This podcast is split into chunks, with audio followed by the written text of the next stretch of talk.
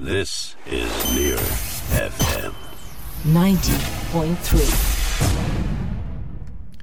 Now, on the line, I have Professor Rose Anne Kenny, and she is Principal Investigator of Tilda. Good morning, Professor Kenny. How are you?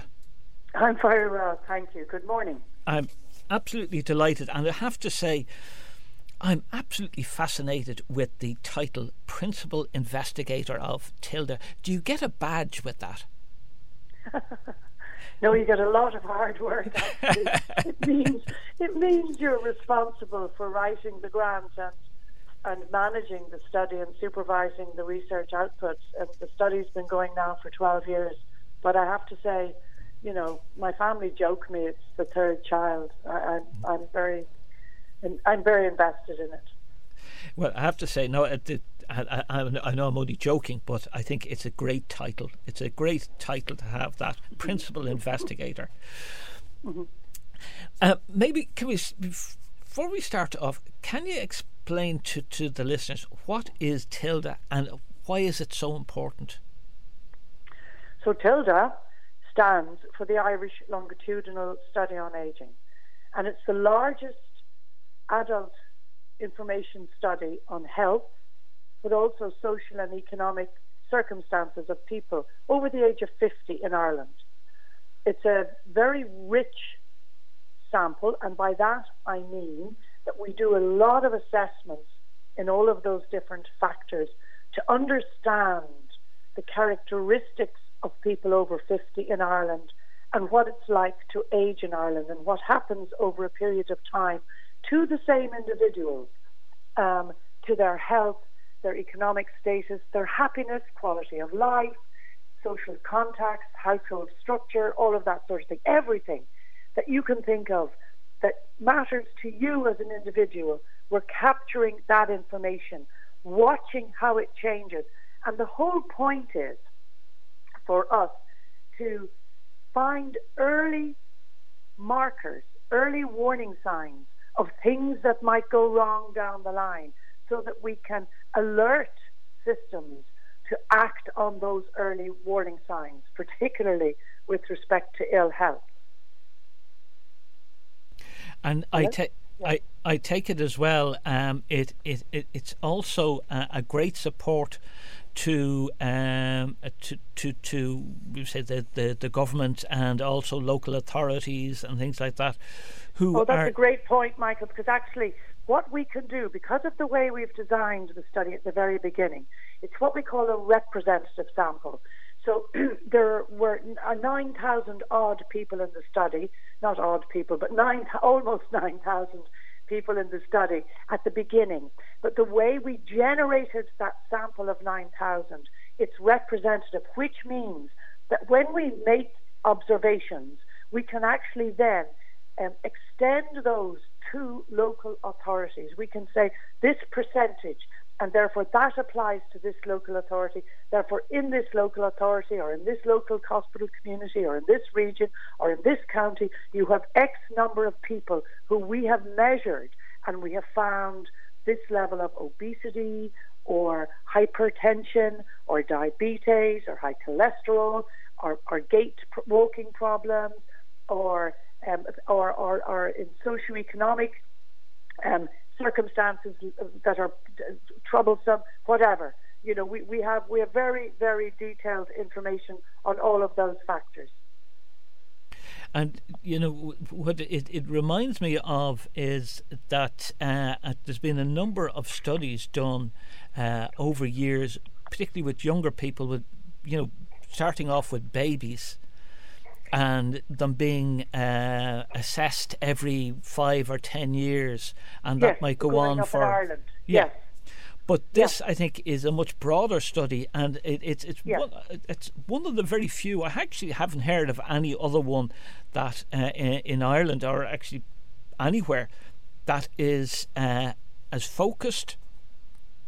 That has No, gone on. it's a very in-depth study, and actually, you're, you're, again, a great observation, Michael. Um, there are aging studies in most countries now. We're linked into 26 countries, but most of them were only collecting economic and sort of social information, you know, what the household structure was, you know, how many children, who was earning, who wasn't earning in the household, la la, that sort of thing. We were the first to introduce detailed, detailed health measures in the studies, right? And and those detailed health measures have now been replicated in studies really throughout the world. And we, we were, were pretty much considered the exemplar study worldwide for how you measure health status. Yeah, it, it's so important, and you know, and people forget about it that you can measure. Shall we say, if if you measure just health, you know how people are feeling, or you know how how their health, that gives you a certain amount of information. But if you take in so many other things in their life, their whole life, what's going on with them all over, it gives you a much broader view and it actually tells you why certain things are happening with their health.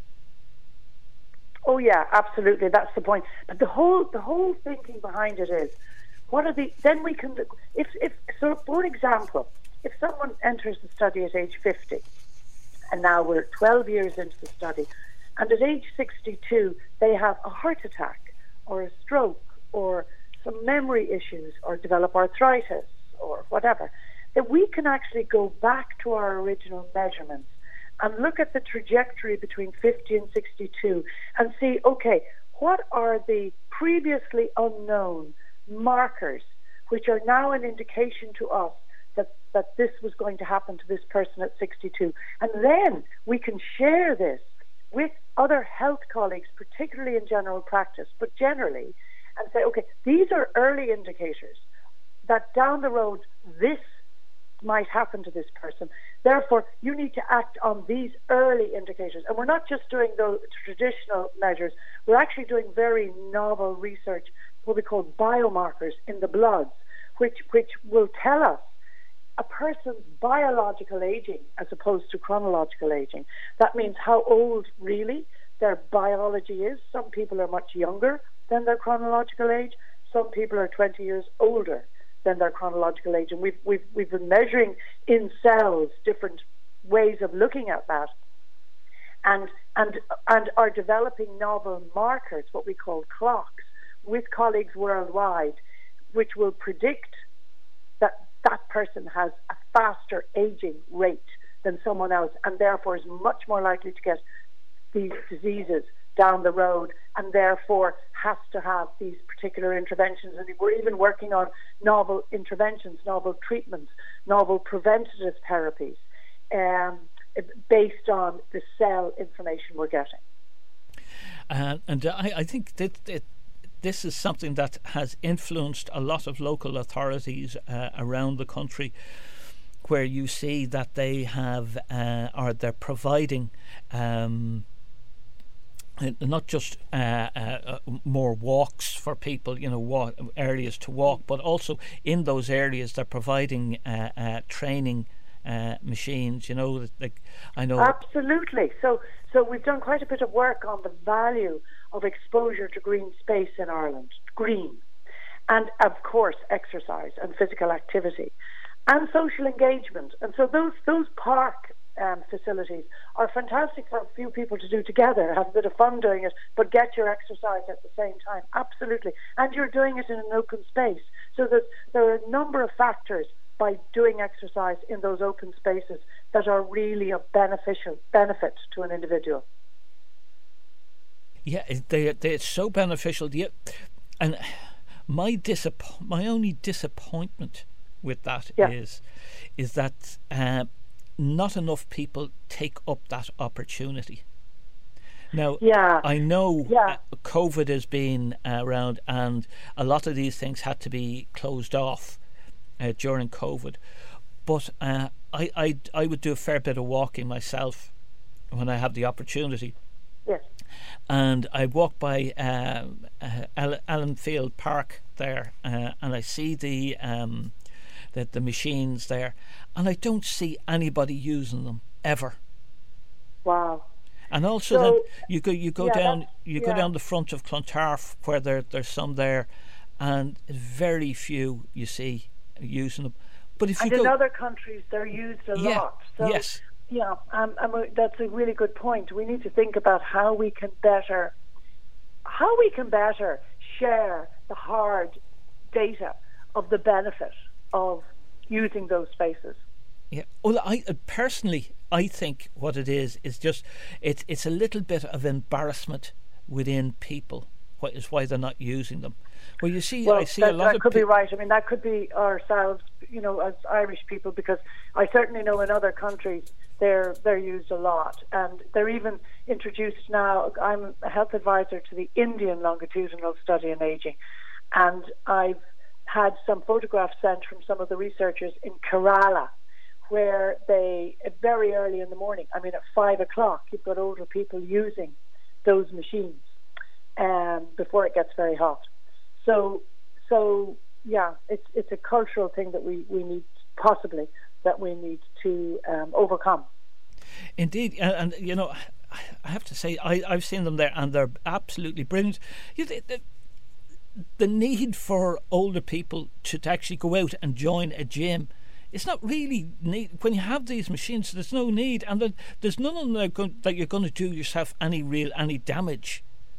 No, no, there isn't. Now the thing is, we don't have the great weather all of the time, so that might. I'm sure that's a factor.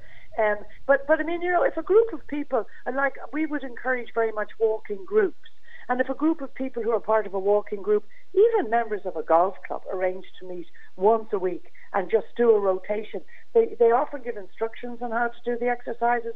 They're, they're, they're, they're, those machines are, are located in such a way that you just go from station to station. You know, it's pretty self-evident how to use them. Indeed, but I think you've you've you've hit a nail on the head there. I think that would be a brilliant idea if um, we could encourage the walking groups because there's so many walking groups out mm. there, and mm. um, the local authorities I know will probably jump at the, the opportunity where they could uh, uh, just you know once a month or something have somebody in the park there who will instruct the the, the, the walking group you know on how to use the how to get the most out of out of these things and you don't have to do it's not like you, you have to go to the gym for three hours and you know pump iron and all the, these things are you only you're only giving them five no, or ten and actually minutes. It reminded me of a story that somebody sent me um, from Kiltimagh in County Mayo. Now, what the local authority did there was they employed for a period of time a physiotherapist. And, and it was free, and groups of people did outdoor, during COVID, outdoor exercises with the physio. They loved it, but it was only temporary, and then it stopped. Yeah, so, I, I, I, think yeah. I think that would be a, a, a great idea, um, particularly you know, if you can, it's Dublin uh, City Council or Fingal uh, uh, Council. Um, or, or, South Dublin, or, the, or the, the, the, the, four councils here in Dublin, they could, could easily have either one each or, or one between them all who would go round uh, yes, and people would know the day yeah. and the time. You know, so, so I think that might be a solution to encourage this. We desperately need it. Seventy percent of people in our study, and it's a re- so this applies to Ireland. People over 50, 70 percent of people over fifty in Ireland are overweight or obese, and we know that that's a main trigger for increasing age-related diseases. And if you can um, reduce weight through physical activity as well as diet, it has a, a longer, a beneficial impact on you remaining independent and well longer into old age. Indeed, and uh, I always say it's it's not even just about the weight. You feel so much better. Yeah, but you, anything which makes you feel better, actually, that's your cells having a good day. So, as a you know, from my with my science hat on, at a biological level, if you feel good doing something, then it's having some benefit. E- even you know, even if you if you're with colleagues and you have a good laugh, a good you know, good night out, a good laugh while you're out, you feel so much better after a good laugh, even the next day. And we know now that there's a hangover effect of of hormonal benefit and autonomic nervous system benefit from having a good laugh. So if you feel good actually doing something, then um, then it is good. Indeed, I, I remember some time ago I was uh, talking to uh, um, a psychologist, and I was saying about uh, when when I was working. One of the things I used to, I get up in the morning, I used to smile at myself in the mirror, hmm and Mm-hmm. um, it was explained Mhm. to me that actually smiling, Mhm. just the act of smiling, Yeah. actually ed- creates uh, endorphins. Yes. Yeah. Yeah. That's that's correct. Yeah. It, uh, you know, Smiling, laughter, tickling, all of that Yeah. sort of thing. They're all bonding experiences, even if you're just bonding with yourself Self. in the mirror. Yeah, and I, I, was I was amazed. thing. I did it just because I had it in my head that you know start the day with a smile and Ah, and he was actually he was actually saying it actually is doing you good. It's actually by just smiling, it it it is helping you to feel better and feel good with yourself. Yeah, and you'll find that if you're out for your walk and you meet other people and you smile, they'll automatically smile back because it's a very innate. We're hardwired to respond positively to that, and then people feel better as a result of that. The other couple of good things you can do first thing in the morning, of course, are take a cold shower, um, sing.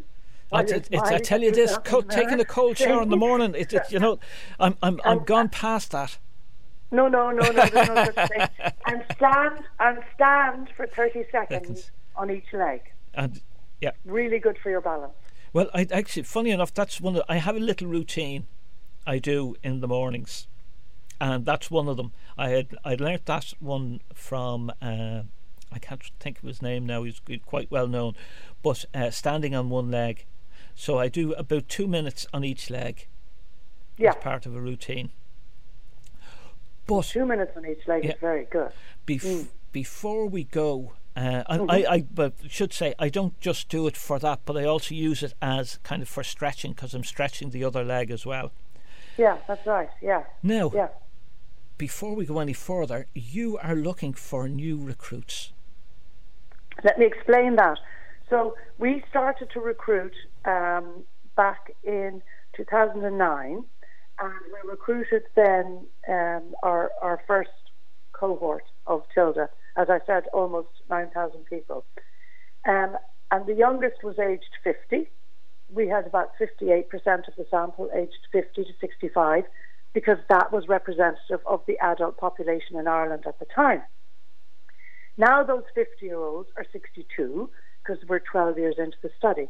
So we're what we call refreshing the sample with new 50 to 62 year olds, two and a half thousand new people. Now, it isn't for people to ring in and say, I'd love to take part in your study.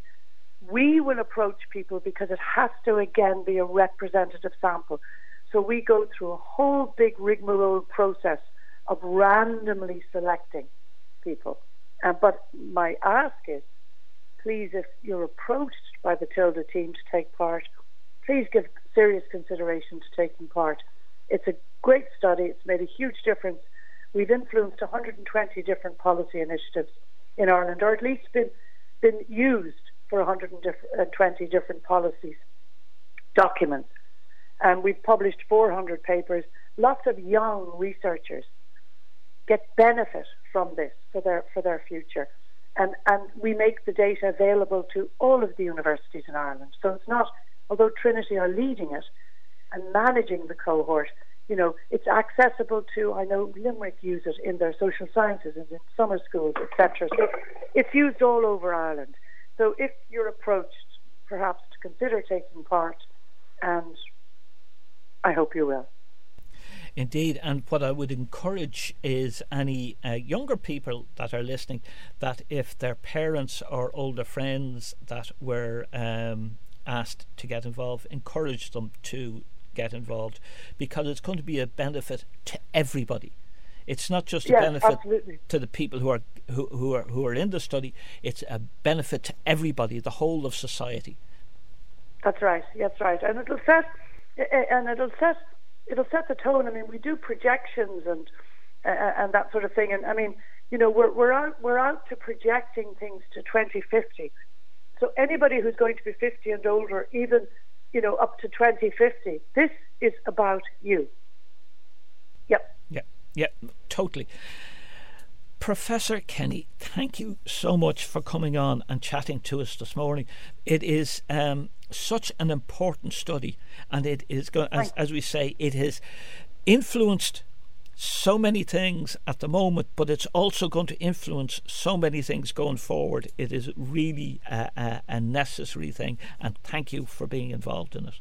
Oh, well, thank you for your um, enthusiasm and support. Much appreciated. Thank you. Absolutely and thank you to the listeners. Take care. All the best. Bye bye. Thank you. Bye bye. Now, once again, that was uh, Professor Rose Anne Kenny, uh, a principal investigator. I love that title of uh, Tilda and uh, the Tilda study. I'm also going to put all the um, the the web addresses and the the, the, the links to that on the um, podcast of the interview. So anybody who's interested, you'll be able to get all that information.